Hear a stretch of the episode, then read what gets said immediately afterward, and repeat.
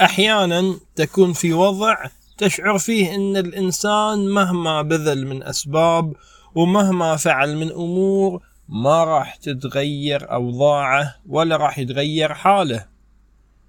أقول حق هذا الإنسان وأقول حق نفسي ما في وضع إلا وهو قابل للتعديل والتغيير ولو بشكل طفيف.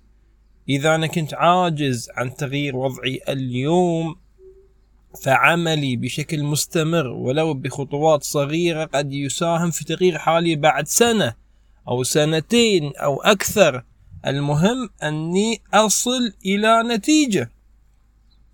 إذا كنت أنا إنسان عاطل عن العمل وعجزت عن الحصول عن أي عمل فتخصيصي لساعة أو أكثر في اليوم لتعلم حرفة أو صنعة أو مهارة أو جانب يحتاجه الناس لمدة شهور أو سنة راح يوصلني إلى مستوى متقدم وبالتالي راح أكون في وضع أني أستطيع أحصل الكثير من الفرص حينها.